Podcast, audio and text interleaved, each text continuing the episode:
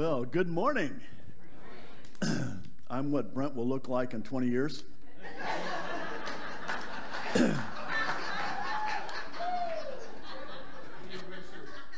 Pray for him.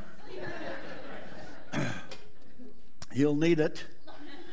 Um, thank you so much for letting JJ and I come and, and talk to you a little bit this morning. I, I, uh, have just got to confess to you, I, uh, I haven't put a sermon together in eight years. I did it for 35 years. And then when I was liberated from you guys eight years ago, now, I know. Can I tell you, I feel right at home now? and, uh, but I'm in churches all over, you know, really the state of Washington, but I'm making presentations for Youth for Christ. I'm trying to recruit mentors and volunteers for training and stuff like that because I really believe in what we do. Um, but anyway, I, I, just wanted to say thank you for, for letting us come. We so appreciate you guys as, as our church partners. Um, Brent and Elizabeth have just been fantastic to us, and we thank you publicly. Uh, I know where Brent is. She's probably getting coffee. But anyway. um, we just can't say enough about how much we appreciate uh, your involvement in our ministry. We literally are in the front lines of some of the toughest areas in the cities. Two of our staff people are here. Well, our boss, JJ, which, by the way, took Ashley to a, to a high school dance. I got this really weird career thing going on. I started as a pastor of a church. My youth pastor became the executive director of Youth for Christ. He hired me and returned the favor of giving me a huge reduction in salary. and, and, then and then JJ replaced him. So I kind of went from being the boss to working for my youth pastor to working for a kid who grew up in my church. So I've got this reverse thing going on, you know. But I believe that's actually how it's supposed to be. But JJ's here. He's going to talk to us in a moment. And then also Ashley Nicholson. Ashley, raise your, hand. She's our uh, uh, parent life person. And many of you, uh, some of you, volunteer with her in our parent life ministry that meets right here. And again, we're so thankful uh, for you letting us do that. Um, if you look in your sermon notes, you're going to see a page that normally has a lot of blanks on it, a lot of words the whole page is blank. Now, this could be a good thing for you, or it could be a bad thing for you. I have no idea whether I'm going to talk for 10 minutes or until 3 o'clock. I think Scott will turn the mic off before I go too far. um, but uh, it's, it's really interesting with the exposure that I have to churches all over the, the Northwest now. And I kind of always wondered when I was pastoring, you know, where is my church on the menu? You know, how, how do we do? When a visitor visits a church and looks at us, you know, where are we? You know, are we a zero or are we a 10? Where do we fit? Would you like my opinion of where you guys fit? No.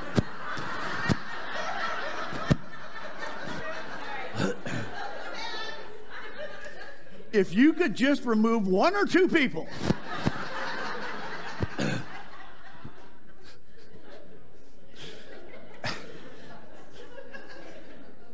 Somehow I knew this would happen. Um, but literally, um, and I've told Brent this to his faith, face, um, I, I, I, literally think he's in the top 5% of the, the churches that I've been to. I, I have only one criticism. When he gets excited, his voice gets real high. Other than that, he's just a rock star. He just does fantastic. Um, and can I tell you, Ruth and I, we always look forward to coming here because we enjoy your worship better than any other church we've been in.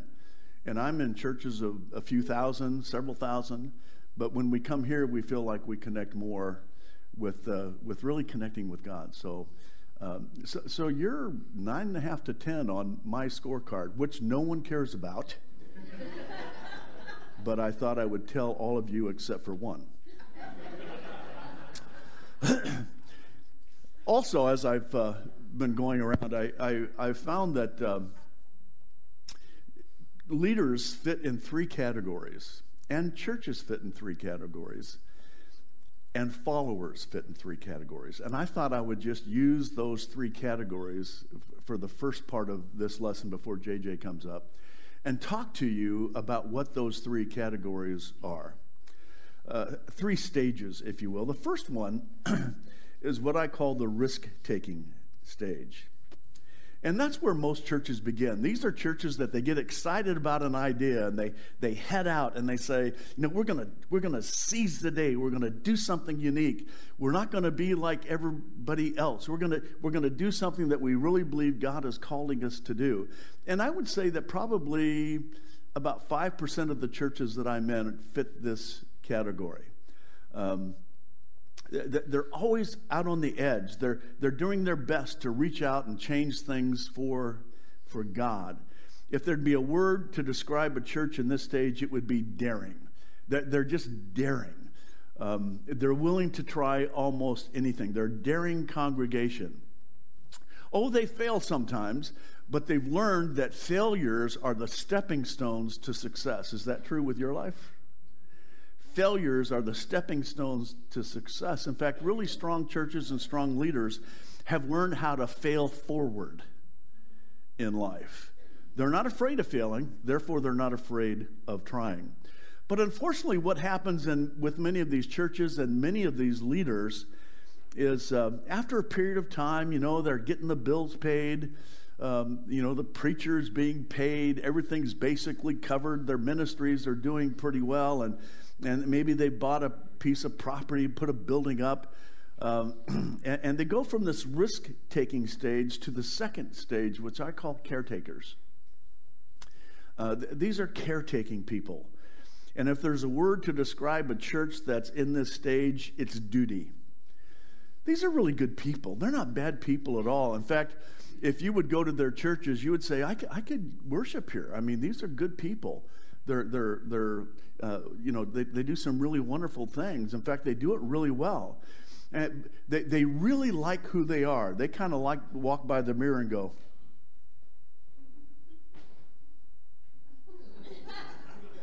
Now, I'm not very good at that because I've never done it. I've never looked, I've never looked good enough to do it. But you get the point.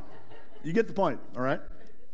They they, they look really good, and and uh, um, they're always doing their duty. There's a sense that they have to do it rather than they're really excited about doing it.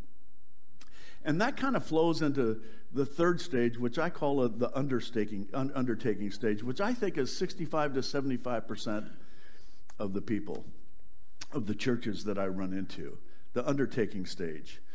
Um, and the, the, the, the key word for them is obviously death. From daring to duty to death. These are the people that are so heavenly bound, they're no earthly good. Know any of them? Yeah. Yeah. In fact, you guys love, you know, family camps. I love family camps. These guys have their family camps at the cemetery. No one talks back. It's really quiet, very peaceful, but it's dead. There's no action. now, risk, risk takers you can identify. Uh, you, you can tell that church, they're on the edge. You, you go to a, a, a risk taking church and they boldly talk about the future, what they're going to do. One of the things I love uh, about you guys is you talk about what's next in the community, what you're going to do to impact uh, the city of Lynnwood and, and even as far as the county. That's a characteristic. You, you, you listen to them and they're boldly planning for tomorrow. In fact, they, they, go, they go fishing for Moby Dick and they take the tartar sauce with them. They just believe they're going to get it done. And, and, and they just they have this sense that we're going to we're going to be able to make it. Uh, they're, they're, just easy to identify. Um, if you go to the caretaking church, they're, they're carefully planning for today. Oh, they do it well. Uh, they're not really future oriented. Uh, they're basically trying to take care of today. You know, they're, they're planning carefully. Um, You'll, you'll, find it, you'll find them defending long term ministries that haven't been evaluated for effectiveness for a long time. Ever been around that? But they just keep doing the same thing because it's what they've always done and it seems to work. They're continually reflecting um, on, on, on, on who they are. Then the undertaking stage, this is, they're not only not taking care of today, they, they, they don't know what's going on outside. In fact, unfortunately, I would say these churches could disappear and their communities would never know they were gone. And we have a lot of them in our county. And you're not one of those, thank goodness. I remember when I went to uh, my first church as, as a preaching pastor, I, they were so stuck, they were so dead. Every conversation started with, well, in 1952. You know, it was just miserable. You know, I was born in 1952. You know, just didn't, you know, it was just hold the fort. And uh, I had this, uh, th- this one older lady in the church who would always talk about those great days and the bus ministry, and her husband was doing this, and her husband was doing that. And we just remodeled the, the facility. It was a gorgeous little Spanish chapel. People were lining up to, to get, have their weddings done there. And her and her husband uh, purchased some of the pews, and so she had her husband's name on a brass plate in, on the pew in front of where she sat every Sunday. Well, you can tell the rest of the story. I mean, I was out in the community, things were happening, people started coming in, and all of a sudden one day Hazel showed up and there was someone she didn't know sitting in her place. And you would have thought I spit on her mother's grave. It was terrible. I couldn't talk her off the ledge. So basically, I, I asked the visitors who I was all about to sit someplace else, and Hazel went there. I couldn't leave it at that. Any of you who know me knew I could not leave it at that. So that next week, I took the plate off, had it sanded down, and refinished, and I moved the plate up one. I let two weeks pass. Hazel sat behind her her uh, little you know plaque. You know, usually she sat sat in pew five. Now she was sitting in pew four. And after a couple weeks, I said, "Hazel, how was how was church today? Oh, it was good, Pastor. How, how's my message? It was good. How was the music? Oh, it was it was it was good, Pastor. It wasn't, but to her it was. um, so it was a pretty good couple of Sundays for you, huh? Oh, yeah. And I said, Well, I'm surprised because you weren't sitting in your normal place. What do you mean? I sat right there. I said, Isn't that usually the fifth pew? Yeah, one, two, three, four. then I told her what I did. She didn't talk to me for weeks. In my defense, I put it back to the next place, but it became a great teaching tool of how stuck we can get because what we think is important is inside the walls rather than what's outside the walls. Okay, I got to keep moving. I've got so many stories I want to tell here, so I'm, I'm in trouble if JJ's going to get up here at all. By the way, we decided who was going to preach based on who won the game last night. He's a Husky. yeah, I know. Didn't have to say that. I was doing so well. Um, so it, it, the, the, the, the theme song for a risk taking church is Onward Christian Soldiers. Remember that old song? I mean, you know, we're just going to charge into the future. We're going to we're going to we're going to seize the moment. Um, the the theme song for uh, the caretaking church, I couldn't find what I, one I like, so I just said, "Hold the fort, for I'm coming." I mean, you know, um, there, there's no real sense that that there's anything going good going to happen. And if there's a theme song for the undertaking church, it's probably when the roll is called up yonder. They are so interested in that day when everything's going to kind of come to, to the place where we're all uh, doing really well. The risk takers look at the world and they say, What's going to happen today? They say, I wonder what great thing God is going to do. I wonder what our church can do to really make a difference in this community? What footprint can we, can we place out there? Um, if you go to a caretaking church, they're, they're just looking at the day and saying, Boy, I hope nothing unusual happens. You know, I, I hope things just kind of go okay. That hope, you know, the pastor doesn't say anything too challenging or too upsetting. Um, hope there's nothing new. And if you go to an undertaking church, they just say, What happened?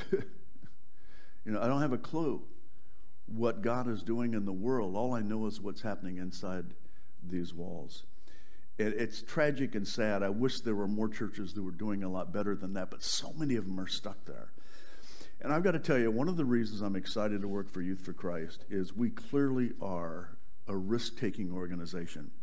I've been in places um, where I've actually been frightened for my own welfare because of the population that I, I work with. I work with kids that are in jail, uh, and a lot of them, um, I, I, never let them know where I live. But we work with some tough populations. But we also work with really good kids that don't have a lot of resources, the disenfranchised, the under resourced. You know, we, it, most of us live with privilege.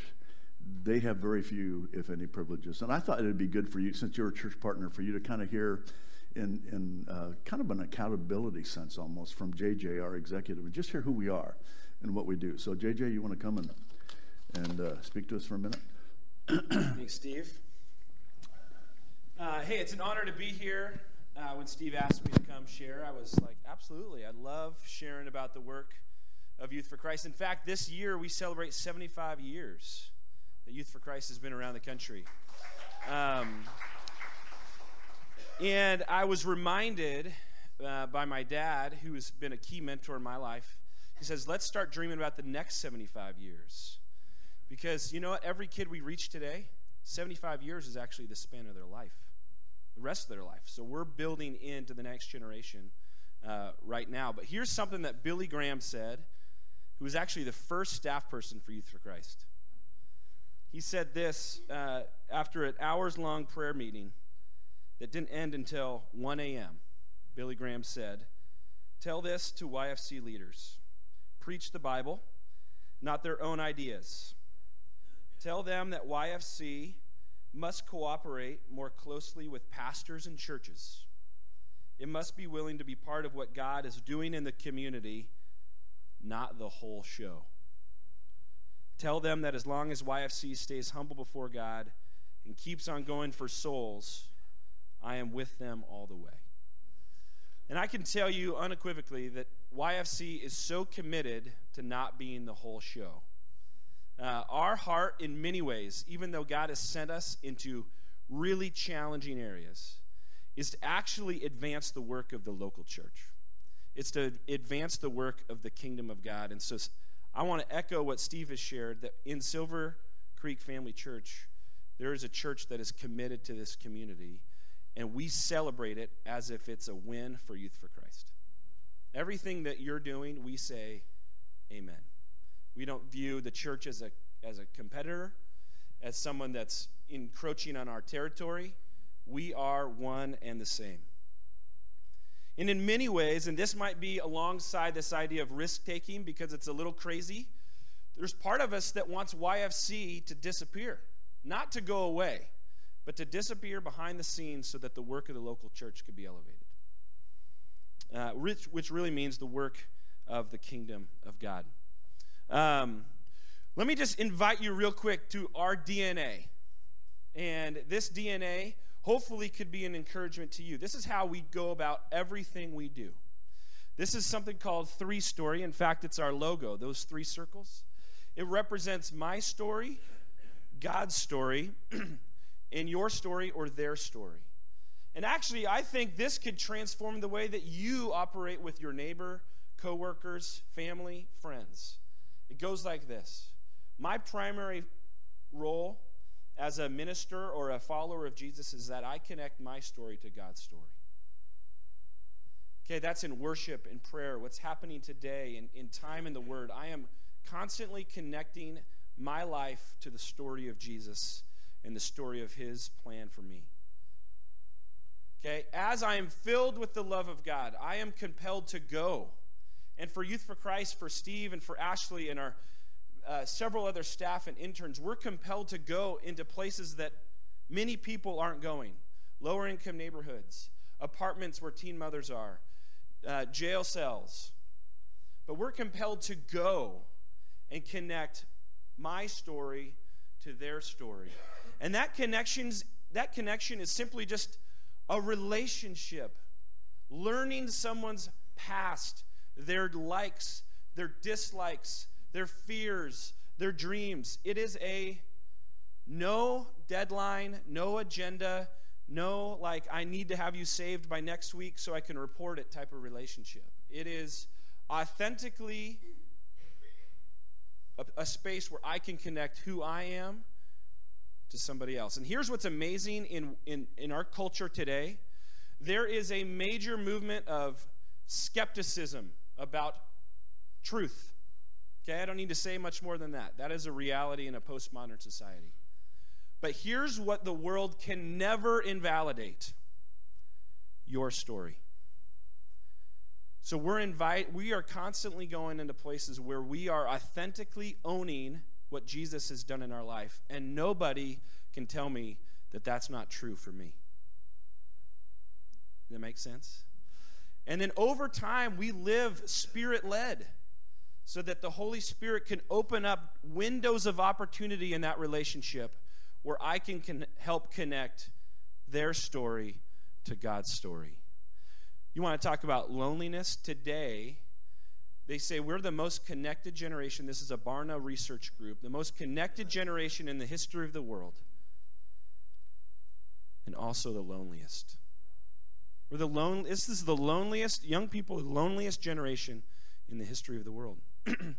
so we get to enter in and tell a story of a God who is always there. That, that, that preaches today. So that's our heart and our DNA, and we're taking that into dark places. A commitment to three story. Our mission is as, is as follows We reach young people everywhere, working together with the local church and other like minded followers of Jesus, uh, like minded partners, to raise up lifelong followers of Jesus. In other words, our commitment is to raise up a generation of youth who are for Christ. Youth who are for Christ. Everybody is for something. We're committed to seeing youth who are for Christ, about Christ, for his teaching, his life, his truth. Imagine what could happen if we raised up a generation of youth just like that. Even 15. Give me 15 kids that are for Christ, and we can change a community together. As I shared before, we deeply believe in the value of the local church. Uh, deep in our core, we believe in Silver Creek. We celebrate any work that is happening. We don't care about being the whole show. We want to participate in what God's doing here in Lynnwood. And that's risky to set aside our brand. I always say, leave your logo at the door. You know, I think God's moving, moving us to a bigger vision of kingdom vision of, of being about Him, not about our church building, not about our brand, not about how much, you know, money we have to raise or make. Like that, that's part of the, I think, the invitation that God's calling us into. And Youth for Christ, I feel like in many ways is, is a, a catalyst for that. Here's what we're currently doing, and I'll, and I'll be brief, um, but it's significant. Our first ministry we call City Life. Um, I realized that I, I sent in a PowerPoint that had all the words messed up, so I don't know what's behind me, but I'll just share. Our vision with City Life, we have four sites. This is working with low income, under resourced communities.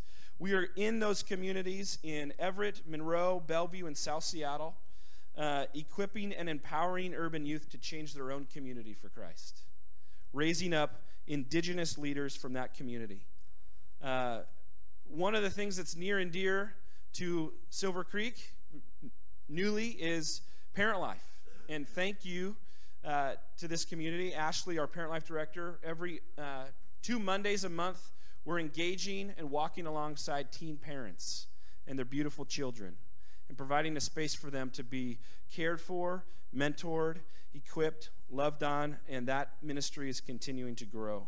And as Steve represents, we have a ministry called Juvenile Justice. We have a presence in the jail cells. We have a presence at the juvenile detention centers. We have presence with kids that are that are being court mandated to, to, to appear before a judge for for Uh, different activities they've engaged in. And we're walking alongside them every step of the way in many of these youth serving institutions. And that's what, what Steve is committed to, and actually committed to equipping the church to do that. And lastly, a brand new ministry, which I won't share much about. It's called YFC Core, which is really about equipping and engaging young people,